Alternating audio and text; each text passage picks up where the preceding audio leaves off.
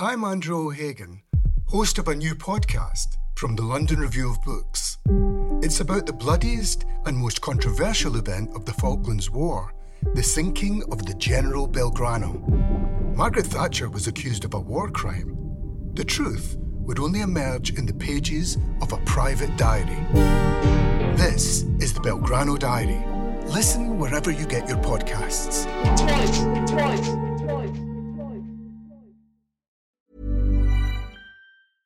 Cool fact a crocodile can't stick out its tongue. Also, you can get health insurance for a month or just under a year in some states. United Healthcare short term insurance plans, underwritten by Golden Rule Insurance Company, offer flexible, budget friendly coverage for you. Learn more at uh1.com. Welcome to the London Review Bookshop podcast. To find out about our upcoming events, visit londonreviewbookshop.co.uk forward slash events. Good evening, everyone. Thank you very much for joining us for this online event. Um, we're all here to discuss and celebrate the publication of Christopher Hitchens' A Hitch in Time, which is a collection of his writings in the LRB. He was a prolific writer for the London Review of Books until 2001, when there was a parting of the ways, which I'm sure we will come to, post 9 11. This is a collection of his essays over the previous couple of decades we're going to talk about that. We're also going to talk about Christopher Hitchens today. He died in 2011, December 2011. So we're just beyond 10 years on from the anniversary of his death. And that produced quite a lot of interesting commentary and writing about his legacy, but also about how he might have fared in the current political and cultural climate. And I'm sure we'll get onto that too. If you have any questions, do please post them and we will come to those. We're also going to have a couple of readings so you can get a flavor of the man himself. There's quite a lot to get through. Let me very briefly introduce our all-star transatlantic panel. We're joined by Lisa Appignanesi, the writer and broadcaster, James Wolcott, who was a colleague of Christopher Hitchens at Vanity Fair, but he's also written the introduction to this collection of essays. Janan Ganesh, who is a columnist at the Financial Times and wrote one of the most notable of the pieces around the 10th anniversary of Christopher Hitchens' death about what he means today. And Ben Burgis, who is the author of Christopher Hitchens, What He Got Right, How He Went Wrong, and Why He Still Matters. And we'll be talking about that too. So we've got a couple of readings, one from Lisa and one from Ben. We're going to start with Lisa. We'll, we'll come to Ben maybe halfway through as we get more onto the politics. Uh, we're starting with a bit of politics, but mainly with spanking, one of the most famous essays in the collection. Lisa is going to read the celebrated introduction of that essay. I, I can't do this as well as Hitch would have done, who was a great rhetorician in public, as you all know. And I think of this as the hanky spanky piece. Sometime in the late autumn of 1977, I went to a book party that was held in the Rosebery Room of the House of Lords. Why I went I can't think. The volume was some piece of unreadable bufferdom, extruded by Lord Butler, who, as Rab, had never in his life done anything to live down the Greek Street sobriquet, flabby-faced old coward. He himself was vaguely present, moving about the carpet like a terrible tortoise. A sprinkling of hacks and politicos completed the scene, which was identical to a score of similar gatherings, except in point of its grand setting. And then there was a sort of sensation at the door, and in came Margaret Thatcher. Rab's shell crackled and contracted a little as he tried to look flattered by the attention of his new leader.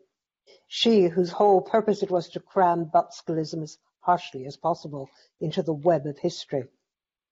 And I, reader, I was bewitched. A dull pre-dinner drink stop had been entirely transformed. You may have forgotten, but the regnant left Liberal idiocy of the period had it that Thatcher was a shrill, suburban and narrow housewife, the outcome of a spasm of folly among the Tory backbenchers, unsound, unelectable, extreme. Shouldn't be long now before the voters remind us that politics, as Rab had once so originally said, is the art of the possible. Having observed her arresting qualities of domination at the previous Conservative Party conference, I had been ridiculed for writing in the New Statesman that she was a great fanged and clawed feline, replete with sex and spite, her tawny whiskers flecked with cream past. cream present and cream to come. I exaggerate only slightly. And I wondered to myself, had she read my paragraph? Surely if you're the leader of the Tory party and the then leading journal of socialist opinion says that you're a bit of a bombshell, you get to hear about it. Would she recall that byline? Peregrine Worsthorne sportingly offered to introduce us. I eased my way over to her side. Worsthorne did his stop saying that he and I had just returned from a most interesting trip to Rhodesia. And here also was a good test because Thatcher had attacked the two-party consensus on the Smith-Muzorewa deal, suggesting that if elected, she would lift sanctions on Salisbury. At once we were in an argument. Of Joshua Nkomo, I remember her saying, I think Joshua is absolutely sweet. That was the least of our disagreements. On one point of fact, too abstruse to detail here, I was right, as it happens, and she was wrong. But she would not concede this, and so, rather than be a bore, I gave her the point and made a slight bow of acknowledgment. She pierced me with a glance. Thou lower, she commanded. With what I thought was an insouciant look, I bowed a little lower. No, no, much lower. A silence had taken over our group. I stooped lower with an odd sense of having lost all independent volition. Having arranged matters to her entire satisfaction, she produced from behind her back a rolled up parliamentary order paper and struck. No, she whacked me on the behind. I reattained the perpendicular with some difficulty. Naughty boy, she sang out over her shoulder as she flounced away. Nothing that happened to the country in the next dozen years surprised me in the least. So I think that's a wonderful passage, but it does make me think that Brexit would have been something very interesting for Hitch to comment on, perhaps in a positive way, who knows? Let, let, let's come on to that. That was the voice of the man himself. It was pretty essential. Hitchens, James, when you were reading these essays for this collection and writing your introductions, you worked with him alongside him, you alternated columns with him in Vanity Fair. As I mentioned at the start, there was this break. He wrote for publications like the LRB and then he stopped. Do you think, when you read these essays, is the voice consistent across time? Do you, do you think the LRB Hitchens and the Vanity Fair Hitchens absolutely come across as the same voice, the same writer, or do you do you feel the break?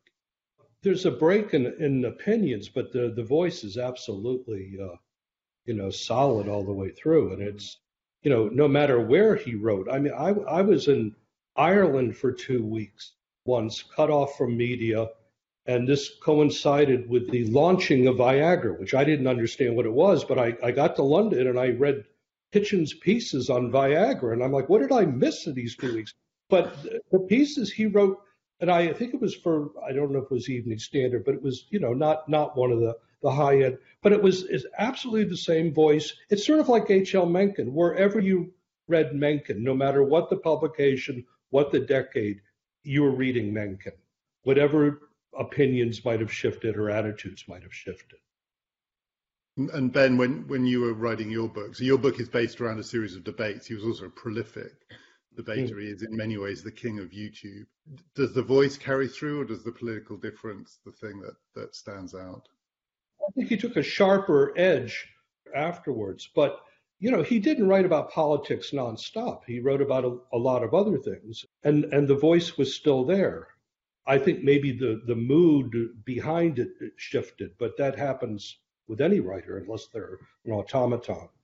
Ben, what, yeah, do, you, what I, do you reckon? I agree, and I and I think the same is true for the public debates. That you know the voice stays the same, like the the way that he would approach these stays largely the same. You know, you watch Hitchens doing debates in the you know 90s as as a radical leftist and like there's something that he did in 1997 where he and Jesse Jackson, oddly enough, were tag team debating two uh, writers for the National Review about the death penalty with Ed Koch moderating for some reason. It's a very strange event. But like in that, I mean, he's he's certainly as hard on the death penalty as as he ever was, you know, in 2009 on you know religion or or in you know debates about the uh, debates about the Iraq War. You know, he repeatedly refers to it as a monstrous system of human sacrifice. A lot of the kinds of rhetorical flourishes, you know, change. So I, I think that the the content of the view, I think that the level of saltiness certainly varies week to week, maybe even. I think even in the late 2000s, I think it depends a little bit on uh, on who he's arguing with. When he's arguing with his brother Peter, who is the mirror image of him as a sort of paleocon isolationist who is also deeply religious. Like, you know, there's there's some gentleness there. You know, when he's arguing with George Galloway, definitely not.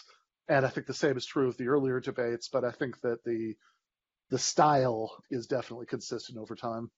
When you were reflecting on on his legacy ten years after his death, and and in your piece, you write a lot about the voice and the approach.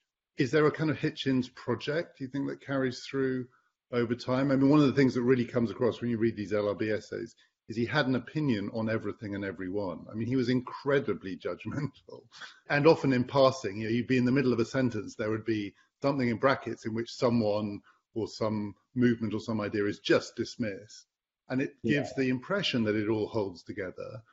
Did it? Well, yeah, and well, he had strong opinions on when a sommelier should intervene with the, the bottle of wine on a night out at a restaurant. He had opinions on everything from microscopic social detail to, in the end, Iraq. For me, the, the stylistic break, and Martin Amis says this, was 1989. The Amis argument is that Hitchens lost some of that Marxist density in the prose when the wall came down, and he sort of loosened up. He felt he no longer had to defend the idea of socialism or revolutionary socialism. And he became looser, funnier. The cultural references in the pieces became wider. And it's probably not a coincidence that he peaked just after that, or, or his career really took off after that. Remember, he was already 40 when the war came down, and he'd had a, a, a successful career as a journalist, but the, the superstar status didn't come until the following decade. And I think the, the loss of that Marxist intensity and slight stodginess sometimes is what liberated him to, to become a star. But there is a consistency over time, I think, not just in style, but also in viewpoint, which is this hatred of totalitarianism. And in many ways, the, the shame of his absence today is that he'd be spoilt for totalitarianisms to, to have a go at in a way that I don't think he quite was in the 1990s. And in Hitch 22, his autobiography, and, and one of the essays in this collection, in Hitch 22, you could say that the, in his own description, the pivotal moment is the Rushdie affair that was his almost his favorite time because yeah. apart from anything else, what he liked was to line the whole world up. And he was he liked things to be binary, particularly on questions of courage. I mean, Lisi, I think you uh, wrote some pieces around the same time in a collection he was part of. You edited a collection that he wrote a piece in around the time of the Rushdie affair. He he relished it, didn't he? Did he relish the affair? Well, you know, he came in on it rather later with American PEN but he was there at the beginning. I don't think he was quite as noisy about it as I remember around 89 as some other people. But I, I may be wrong in that. Janan then can, can correct me because I don't remember all of Hitch's life in that way. Certainly by the time PEN America had taken up with Sontag Rushdie's case and it became, um, you know, an, an, international freedom of speech case. Where, when it was in Britain, it was both politics Islam and freedom of speech. It had all those those corners to it. I, I wrote a book. I mean, I edited a book called The Rushdie File in '89, and there was nothing from Hitch in that, but it might have come straight after. Both in his description, and my sense of it is the thing that he loved was the idea that it sorted the sheep out from the goats in terms of courage, you know, intellectual courage and and sort of moral courage. James, is that your sense of I mean, he became that person, and then it almost applied across the board, including post 9/11. Yeah, yeah. Well, I think I think he liked to. I think he liked those confrontations. You know, it was uh, the question is there were a lot. You know, it, it, always caught people in the middle who didn't have. There were people who had very mixed feelings about the the, the Rushdie business, and of course, Iraq. Uh, he you know he found himself castigating the people he had been working with for a decade or two, uh, and he found himself on the outside. And and part of I think part of the uh, ill feeling about that whole period. I know we're jumping ahead to the Thing, but was that he didn't give a lot of people credit for genuine disagreement, moral disagreement, political disagreement, whatever, with the Iraq invasion, he attributed it, you know, you, they start invoking Orwell, they start invoking, oh, you you lack the moral spine. It was not about moral spine, you know, and uh, that you are willing to let Hussein. Well, it, it wasn't that clear cut. I mean, Michael Kelly uh, also made the same sort of arguments at the uh, the Atlantic, and they personalized it with fellow pundits in a way that you know, I, I think, you know, it left a lot of ill feeling. And then that was also the period he turned on some people personally he had been friends with for a long time. We probably don't need to go into that, but, but you know, there were a lot of uh, broken, uh, uh, broken alliances. He steamed on, which is what he did. I mean, he was he was unstoppable that way. And and he was a he was a great hater. I mean, maybe Ben, this is a time to maybe we could get Ben to read. I mean, one of the people he hated, well, two of the people he hated were the Clintons. One of his mantras at the Nation, which I also heard was came from Alexander Cockburn, was when they would hire someone new, a new intern, he would ask them, "Is your hate pure?" And uh, I had heard it about both of them. So there was a sense of like he he didn't want the wishy-washy. Ben, do you want to read a bit of, of Hitchens on Clinton? Uh, sure. I will parenthetically say that that I actually I, I have always really disagreed with that Martin Amis take on 1989 as a break. I, I actually think that's kind of completely wrong. But uh, be oh, go and do that first, then. Do that okay. first. sure. So uh, why is so, it wrong? I, I mean, I think the first thing to remember about Hitchens' socialism is that, you know, at his most radical point in the 60s and 70s, he was a Trotskyist. You know, the slogan of the group that he belonged to, the International Socialists, was neither Washington nor Moscow, but international socialism. I, I, think the idea that you know he didn't feel the need to defend something you know after 1989 doesn't really make sense to me because he was always very opposed to the the Soviet version of socialism or as he would have put it at the time you know it was called socialism and I think that if you look at his his debates for example that you mentioned earlier in both the 80s and 90s the way he talks about socialism in both is identical You could watch a debate he did in 1986, for example, him and John Judis with a couple of Ayn Rand Institute guys. And the position he takes in there is, is identical to the position he takes in the 1997 death penalty debate, which is to say that in both cases, his ideas about sort of political strategy, to the extent that he had ideas about political strategy, I don't think that's really where he, he lived, that that's what he was most focused on, were social democratic evolutionary, but you know the way he would describe his ultimate goals was very radical in both cases. And the totalitarianism point is really interesting too, because you can see early essays by Hitchens where he really mocks the word totalitarianism, which became like his favorite word in the 2000s, and says it's not a useful word. He's not saying that because he's defending the Soviet Union. He was very opposed to the Soviet Union, but because he thinks it unhelpfully clumps together things that, that shouldn't be clumped together. He said things like that in the early 90s. I guess I do see much more of a break in his politics, not at 1989, but by the end of the 90s, certainly, and in some ways in the early 90s, because I think that his views on sort of America's role in the world shifted, given his perception of the way that had changed in an altered post war landscape. And also because I think very slowly over the course of the 90s, he had a hard time kind of continuing to to keep the faith in his socialist convictions because it was a time period in which that was just so foreign to the mainstream that that really seemed to be off the table to a lot of people like i understand the phrase doesn't fully capture what fukuyama was getting at but you know the end of history was the way that a lot of people really did see it at that time and i think very slowly that wore down on him. And i think both of those kind of come together in the way his politics shift later. But i do see a distinction. Like I do think that when he would say later that you know what he was saying was just continuous with all of his older commitments, I think there's truth to that, but I also think there's falsity to that. I, I think that there there is a sense in which in the commentary on the Cold War in the 80s, for example, you know he did believe what he explicitly did not believe in the stuff that James is talking about with Iraq, that it's entirely possible to be opposed to two opposing sides at the same time without being an apologist for either one. You know, you don't have to choose between being a Brezhnev apologist and a Reagan apologist. You can oppose a war that's directed against an authoritarian regime without being pro-authoritarian. And and that is, I think, to my mind, what gets lost in the the final decade of his life. So before we come on to Clinton, Janan, do you want to say anything about that?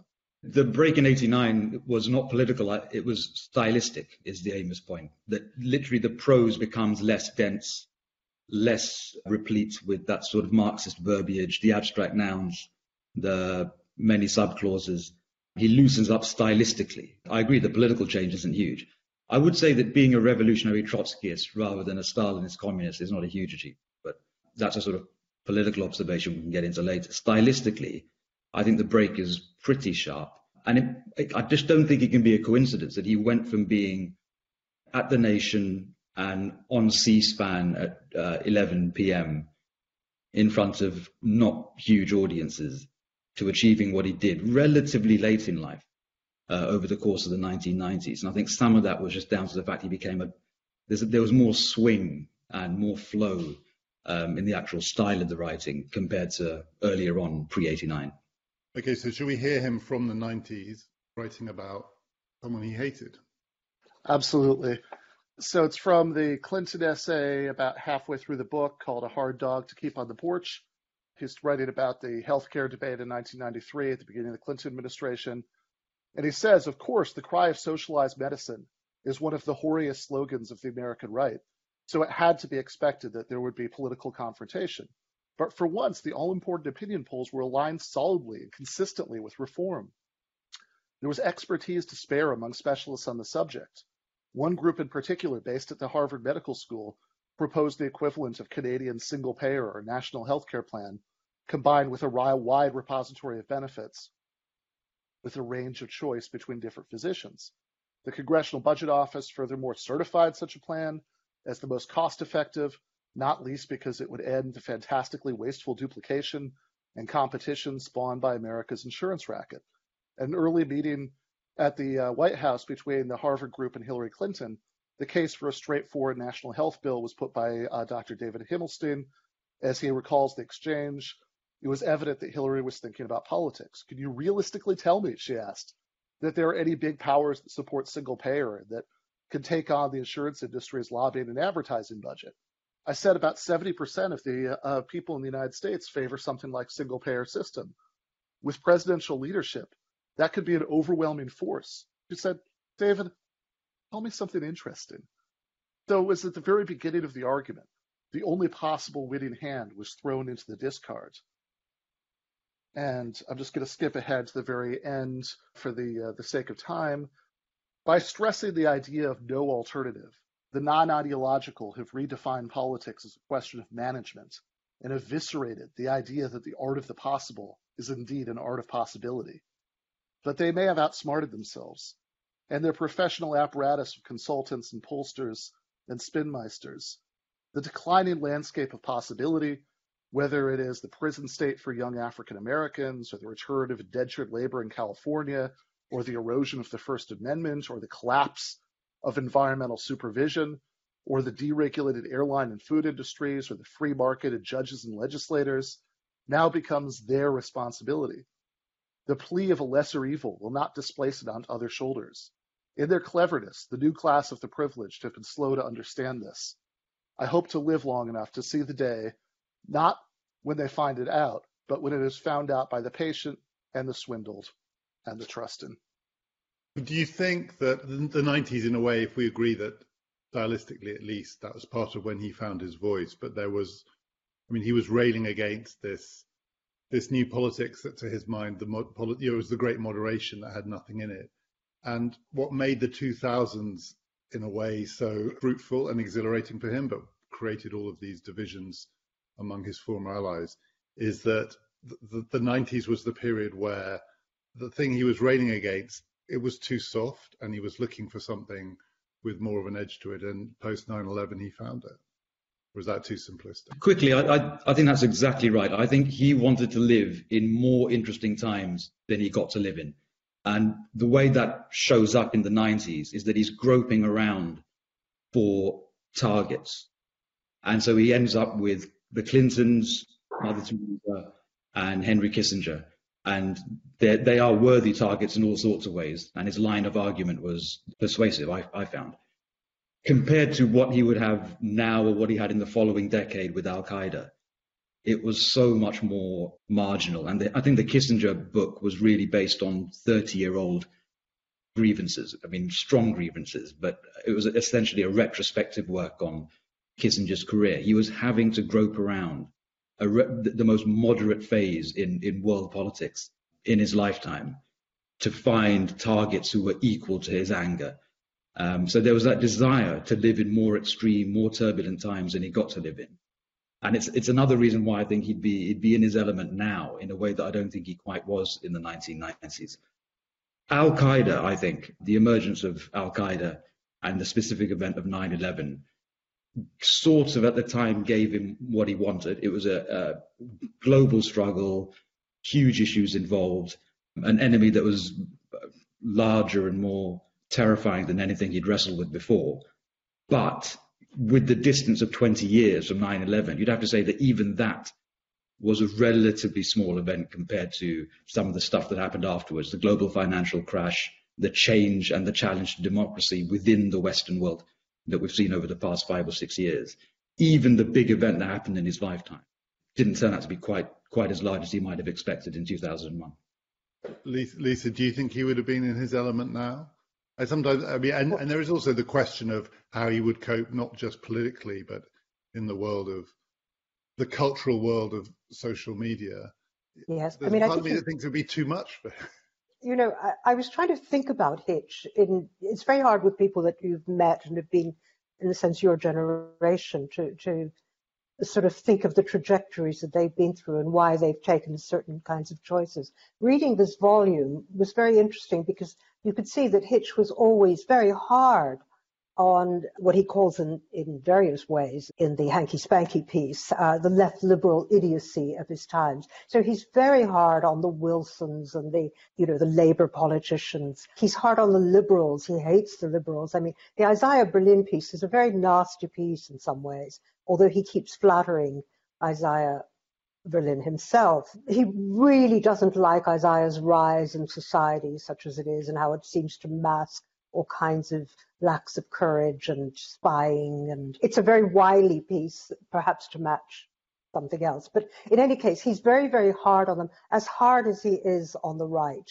And so throughout this time, he is, from my point of view, as I understand my generation, he's he's still being a critical Marxist intellectual. In other words, there is you can, from the point of view of being a Marxist socialist Trotskyist, you have a very, very good critical angle on the whole world and what's wrong with it and what hypocrisy is and how things don't live up to where you want them to be. And the Clintons and the left liberals or even the kind of middle liberals, the American Democrats, fall into what he despises most of all. The hard guys are worthy of a fight. And he begins to actually take on those hard guys when he lives in America you know, he's a conservative Marxist, you could say. I don't know if any if this sort of resonates with anybody else. But to me, I could almost level the, the use of the narcissism of small differences at him. Uh, so that, you know, his position and the left liberal positions that he carries on attacking are not very far apart, but they cause civil war. They, they cause a lot of acrimony and pugilism and so on. But when you get to the big guys, the big, you know, right wing guys, yes, he's suddenly there. You know, they're fighters that can be, that seem to be full of courage. Anyhow, I'll, I'll stop. But that, that's my sense of him at the moment.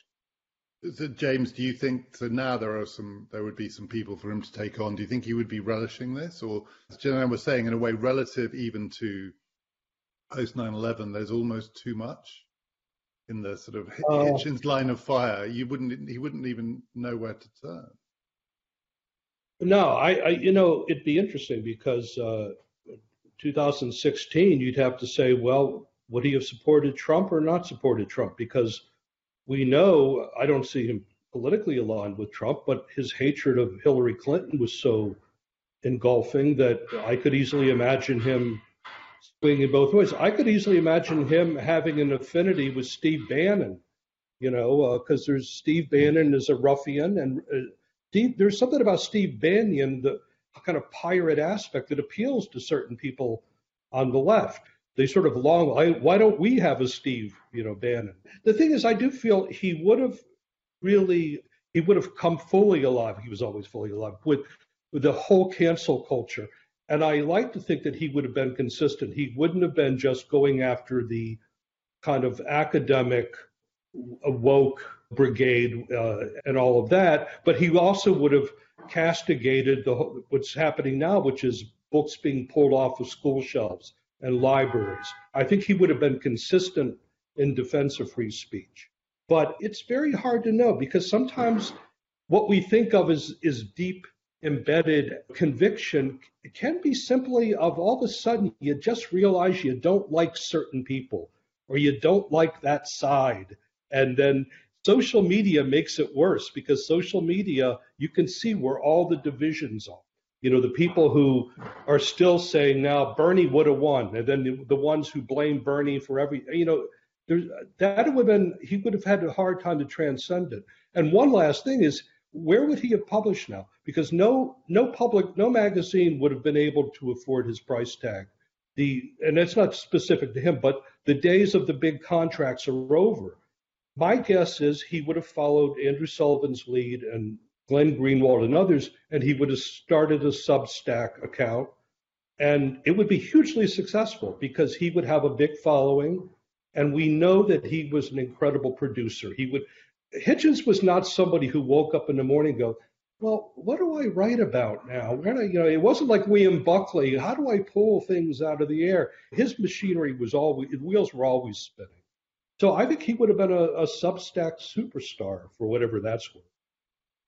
I, I, I, have to say, I tend to agree. You know, we live in an age where there is a premium on volume, and my God, he was good at, at mm-hmm. volume apart from anything else. So we got some questions coming. I just want to ask one more before I come on to some of these, uh, and it touches on what Lisa was saying. So that Berlin essay in this collection, which is definitely worth rereading. It is quite nasty. It's also uh, sort of exhilarating mm-hmm. in many ways. But when you read it, there, I mean, I'm sure I'm not the only person who's read it and thought so he's he's taking on Isaiah Berlin as someone who has these kind of magisterial judgments, and though Berlin, it's from in theory a position of sort of moderation. Nonetheless, there's there's the impression of an overarching sort of intellectual framework which allows Isaiah Berlin to place people and and then to judge them. And yet the implication is it's much more arbitrary than that. It's much more personal than that. It's much more to do with human frailties and foibles and ambitions and so on. And as I read it, I thought, well, so too of Christopher Hitchens. I mean, that you know, that there is a sense as you read this collection that that there are all of these judgments being made, and they and they have this magisterial air to them. But you know, James, as you were suggesting, it sometimes feels like it was the person he hated that day, and much of what he says about Berlin, I don't know Ben whether you agree with this, but much of what he says about Berlin could apply to himself. Yeah, I mean, I'm sure some of it could. I did just want to say, I mean, I do see some bigger ideological consistencies over the course of his career, although I also think there are big shifts. I'm not even convinced that stylistically, you know, like the 80s to the 90s is that, you know, I, I think he got better over the decades, right, as people will do. But I think if you read his essays for the 1980s, for the sake of argument, Minority Reports, those collections for the 80s and 90s, uh, I, I, think there are plenty of essays for the 80s where where he's stylistically very very good. He's certainly not weighed down by abstract verbiage. I also think it does make sense to me that he had the problem with Clinton that he he had. I mean, I don't think those are small differences. I think those are I think those are pretty profound differences. And I do think we could probably say things, at least a few things about where he might have ended up. Obviously, there's a speculative element, right? I mean, there's a there's the extent to which you can only say your guess is you know is as good as mine. But I do think on the on the issue that James raised about Trump, I actually think that's one of the th- that's one of the few things that I feel absolutely confident about what his position would have been. I think that it's possible that he could have had a pox on their houses attitude in, in 2016. I don't think that's out of the question. Uh, he could go back to his position in the 2000 election when he supported Ralph Nader and just and just said, "Don't you know, don't vote for any of these people." But I actually think that for a lot of reasons, both personal and political and and more deeply ideological, I think that almost the only position I actually could not imagine him having is support for Trump. Well, certainly Martin would have been very upset. Yeah, uh, although I will I will say uh, one of my one of my all time favorite Hitchens exchanges is the one in 2002 uh, with Martin Amis on exactly the issue that Janan mentioned earlier about whether there's that big a difference between Trotskyism and Stalinism. And and like for being a, a public exchange with a very close friend, Hitchens is absolutely savage in, in that exchange. Like my favorite entry in it is a piece he wrote in the Guardian that's a uh, an open letter to Amis about the claims that he was making that like Amis doesn't really understand what the big deal is supposed to be about this difference. Is it communism equals communism equals communism? You know, what's what's the big deal? And the title of Hitchens's piece, which is also contained within the piece, is "Don't period be period silly period." And and I, I even after long after, I mean, he hadn't been a Trotskyist since the early 70s. This is 2002. He's gone much further than that since then. He's said in the previous year letters to Young Contrarian that he doesn't think socialism, you know, he regrets it, but he doesn't think it's on the table historically anymore. But even so, I think he's too intellectually honest to accept equating those two things.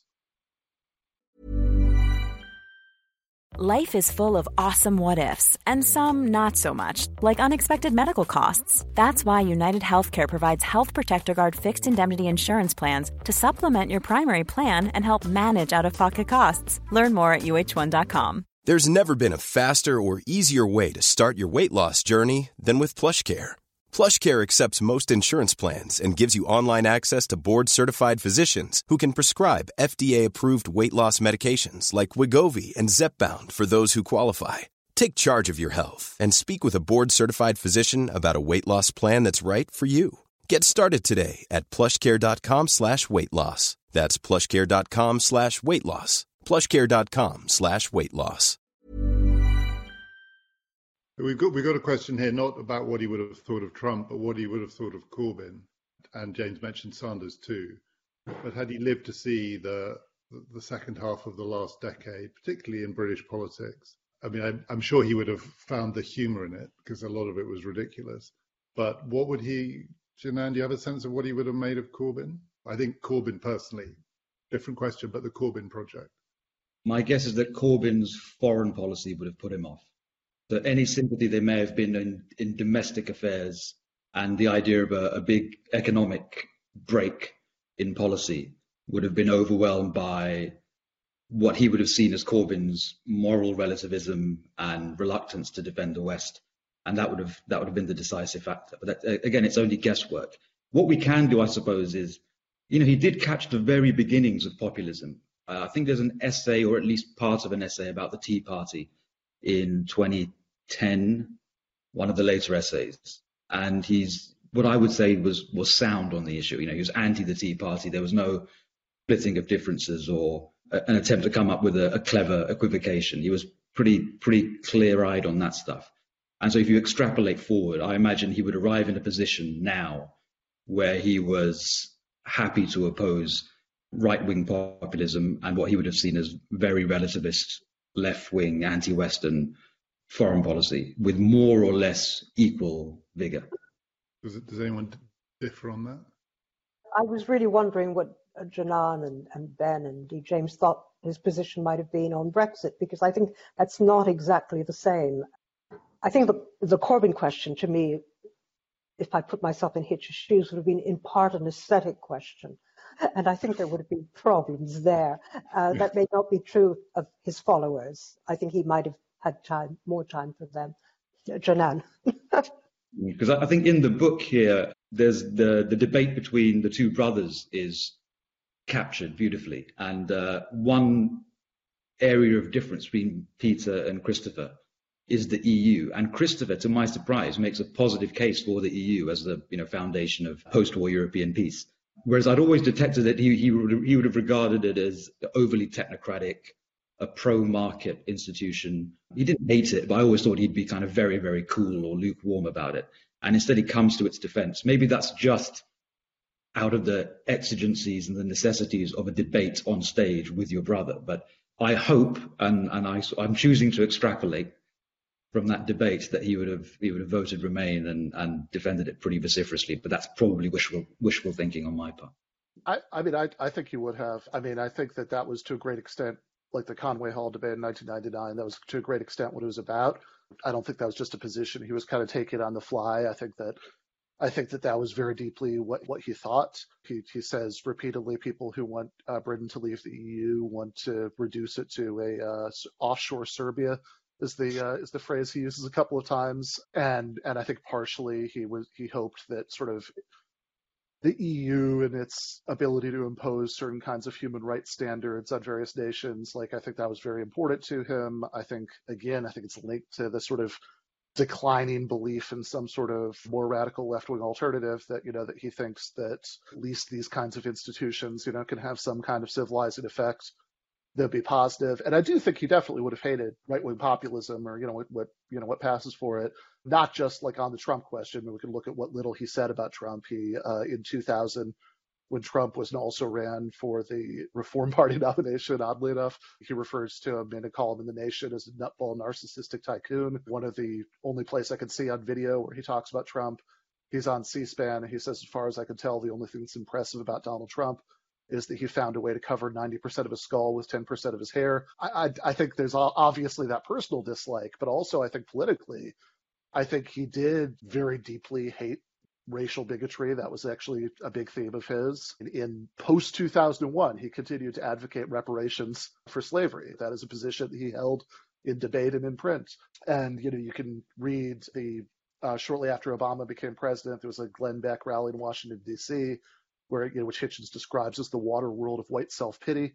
So I think that like I think he would have been very hostile both for that, from the, my perspective, good reasons, but also even on the basis of what I would see as his worst late positions on foreign policy, I think there would have still been there would have been a different source of hostility there because I think above all else he hated that kind of conservative, what he was seen as very cynical kind of right wing isolationism, which is exactly the rhetoric at least. I don't think the practice really matched it, but the rhetoric of the 2016 Trump campaign that you know that Trump literally brought back the Lindbergh slogan, you know, America first. I think he would have absolutely despised that. I also agree with Janan that he, I think that for various reasons, he would have disliked Corbyn. I think I think that that's true. On the other hand, by the time all of that came up, I mean, you know, he'd, he'd been living in America for decades, he'd become an American citizen in 2007. He might have been much more focused on what was going on in uh, American politics than British politics.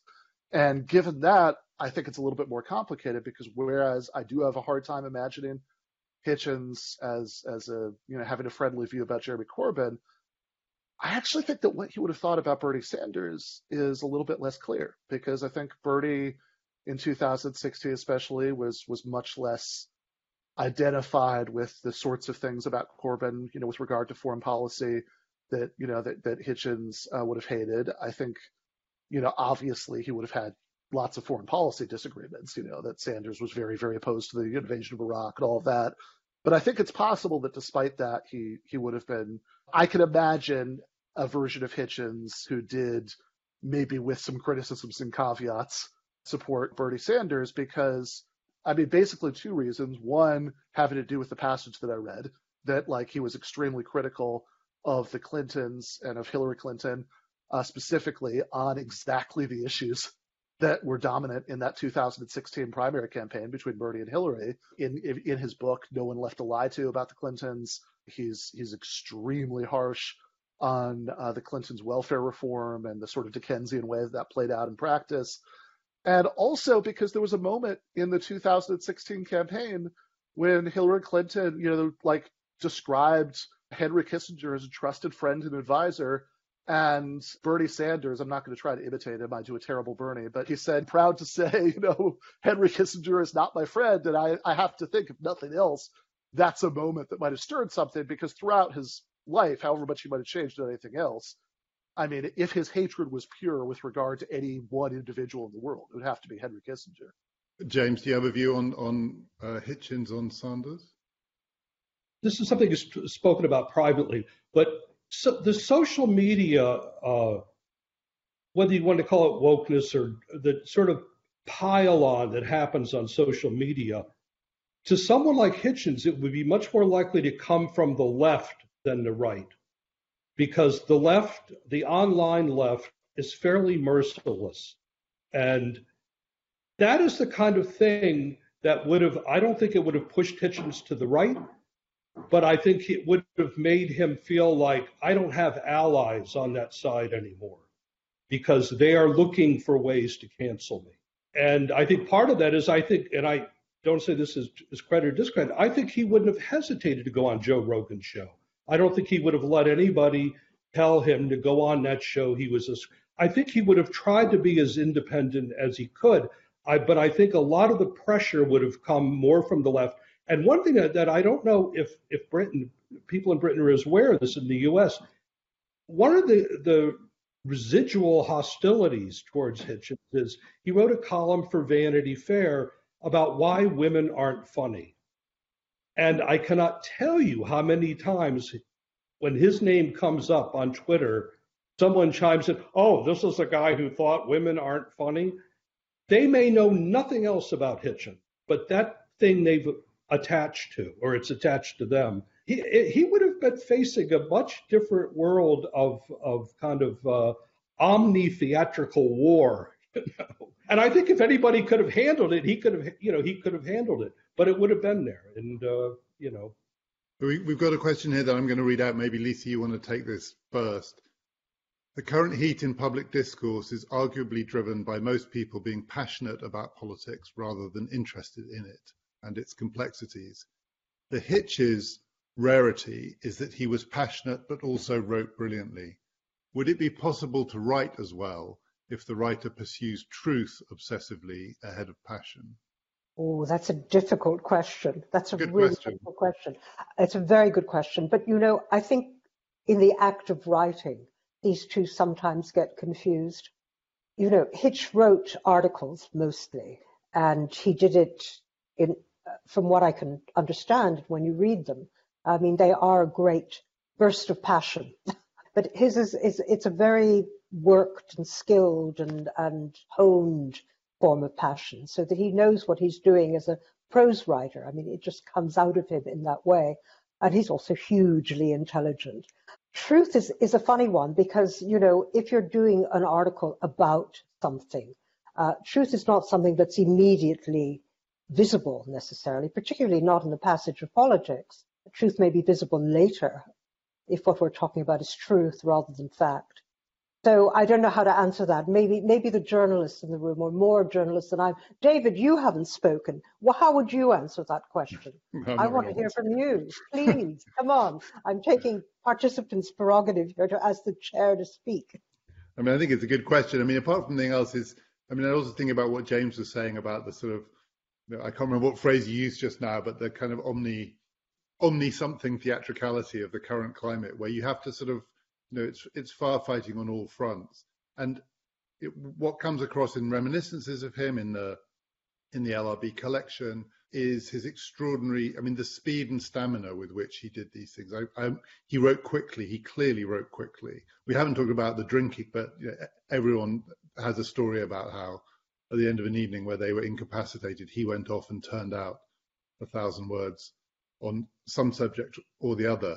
But it, it almost feels now like there's a there's a heightened quality to the the passion, the what you have to deal with. Speed won't save you in the in 2022. No one can be quick enough now. You know, he he's a journalist of the print age, so I'm sure James is right. Substack would have been his medium, but it it just almost feels to me like it's not so much a question about truth and passion, but the the different scales at which this kind of passionate engagement with politics runs now could overwhelm anyone, including him. You can't drink all night and then turn out a thousand words, except on Substack. If you're going to fight these fights, the fights seem to me to potentially to, would have been overwhelming. There are some questions we've got here about other aspects of foreign policy, about religion, France, laicite, the, the idea of somehow keeping up of the dem, with the demand on his passion also it's you know I feel dizzy just thinking about it that's it's not really an answer to the question but that's my sense of it. He was a writer for the 1990s and the 2000s. The medium suited him. Janan, do you think he would have? Well, you, you, said in your in your piece about you know, the 10 years on from his death that this was the time for him. Yeah. Uh, but it feels this. I said it earlier. It's too much.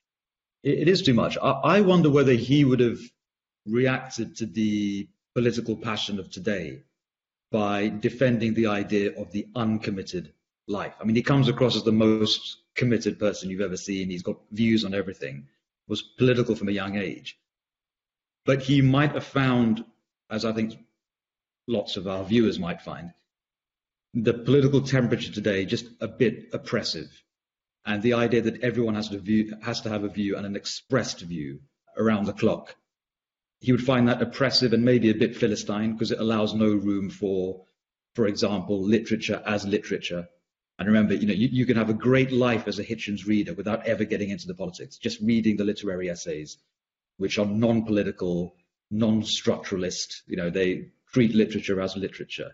He might defend the idea of an uncommitted life as quite a radical liberal or progressive statement at a time when the world expects you to have um, a politicized take on every aspect of life, from sport to art to human relations or language and pronouns. He might regard it as actually quite a bold and interesting and civilized thing to have a component of your life that is non-political. And therefore, I'm, it's, a, it's a perverse thing to suggest because, it, it, you know, he, having been engagé for the first 60 years of his life, it would be quite a sharp turn to make.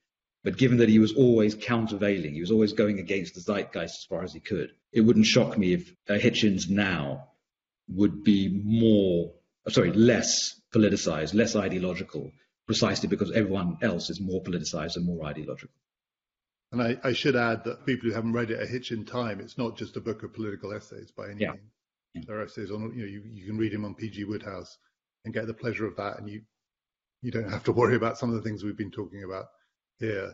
There's a question uh, which I'm going to broaden out a bit. I mean, the, the, question straightforwardly is what would he have made of climate change? I mean, climate change is not simply a phenomenon that's occurred since his death, but there is a, I think, a real question about what he would have made of the apocalypticism, if that's the word, of of contemporary politics, not just around climate change, but there is a there's an apocalyptic feel. There's a sometimes a, a, an indulgence or a wallowing in it, and my suspicion is related to his views about religion that he would hate it. But there's a lot of it about. And what do you think?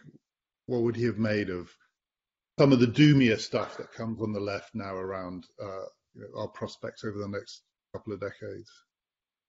Yeah, I have no idea. I mean, this is this is a really hard one because if he if he wrote anything that would that would give like indications of it, I haven't read it, or I certainly can't think of it if I have.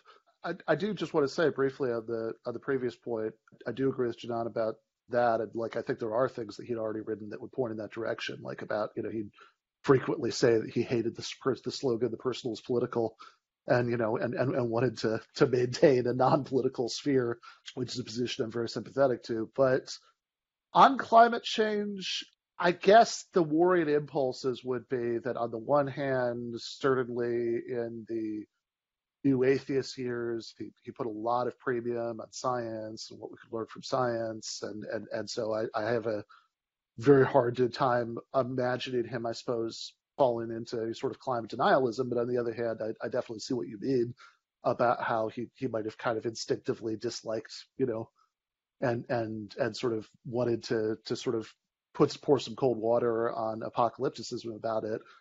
Uh, I suppose it's possible he would have he would have taken a position sort of along the lines of like what somebody like Leigh Phillips does, which is which is just to say, yes, this is something we should take seriously, but also calm down about the end of the world stuff. If anything, this is like something that you the solution is to you know is is is to like lean harder and developing new technology and you know things like that and that's that's going to have to be the the sort of core of it since if nothing else, I think one thing that would incline him towards that position is just aesthetic. That like, I mean, any, any sort of like anything that sounded like a counsel of self-denial, I have a hard time imagining sitting well with him.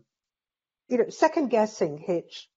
I think we're onto a lost cause here because I think you know it's not as if he has overall arching views um, or what you might call politics. He has a lot of you know, instant responses to things, which are very, very passionate and very felt and lead you into larger positions, but aren't necessarily a statement of larger positions themselves. I mean, really, what I what I really want to say is that even when I totally disagree with Hitch, I really enjoy reading him. it's an awful thing to say, but there's something about the kind of energy that he puts into his prose and his argument, his way of arguing, which is just enlivening, even though, you know, you want to scream back, shout back, never write back, probably. That's actually kind of what I talk about at the very end of the book. That like that that is that is something rare and I think increasingly rare, maybe due to some of the economic changes in media that uh, that James alluded to earlier. That uh, I think make it sort of encourage hot takes over over the more substantive writing that you know Hitchens tended to do. But that you know that that quality, the exact thing that Lisa is talking about, that like you could read something that you that you hated his position and still sort of mutter under your breath, okay, that's a really good, you know, and I mean, it made you think in a way that I think in the sorts of outlets that Hitchens actually wrote for. I mean, he wrote, I mean, I don't think they'd have him now, but, you know, he wrote for Slate for year, you know, years in the last decade. I think precisely in those, those sorts of outlets, that writing has become incredibly rare. Also had a, a, a theatrical quality, which is more something that was more ingrained in a lot of writers of his generation is now completely lost. Uh, when you're just opinionizing, when you're just formulating your argument, I mean, the whole beginning of that piece were about Margaret Thatcher and her coming in. It's theatrically presented. I mean, he sets the scene. He sets who the extras are, and then there's a, the payoff of her doing it. You're not. You could read 200 substacks by all the supposed you know free thinkers and you know the whole the whole slew of them. You would never get that because they don't have any kind of theatrical imagination and an ability to create scenes along with the argument and the documentation. And uh, you know that's something that's that's very much lost. And i don't think i don't think he he ever lost that. I was going to say that um, so you know, many of the questions that we've had are along the lines of what what, what do we think that Hitch would have thought about this? What would he have thought about that? And it's hard. I think it's hard to think of a writer today, dead for ten years, of whom there is still that sense of what would Christopher think. Mm. Uh, but I think it's. I don't think it's necessarily just because people want to know which side he'd be on. I mean, and you get it when you read these essays. You would just love to read him on. I mean, it doesn't matter which side he's on, right? You'd love to see him taking apart Joe Biden, whatever you think of Joe Biden, just because it would be fun and it would be funny. You'd love to see him on Macron, just just for the fun of it. Yeah, Partygate. Yeah, all exactly. the different aspects of Partygate, and well, we were not aware when we walked in a room that a cake was present. You know that sort of thing. He would have just he would have gone to town on that. I would, as uh, someone who's just. There would have flown him over to London. You know, you've got to get yourself into a party. As someone who spent too much time reading and then writing about Dominic Cummings, I'd much rather have read Hitchens on Cummings than anything. I, I, I was going to ask you that behind the scenes. I mean, you know, reading Cummings is impossible. Thank you all very much. Thanks to everyone for uh, for the excellent questions and um, thanks for a really interesting discussion. If you want to buy a Hitch in Time with a, a really uh, lovely introduction by James Wolcott, or if you want to buy if you want to buy any of Christopher Hitchens's books, or if you want to buy Ben's book about Christopher Hitchens, all of them have been beautifully curated for your ability to purchase at the LRB bookshop online. You just have to go to lrb.me slash Hitchens and they're all there and you can take your pick or you could buy all of them. So just go to lrb.me slash Hitchens and you can find all the reading you could want. And I think we all agree, including Ben's book, all worth reading. Thank you all very much for joining us. Uh, and you can also find more about LRB events coming up, of course, on the LRB website. Thanks for listening. To find out more about London Review Bookshop events, visit londonreviewbookshop.co.uk forward slash events.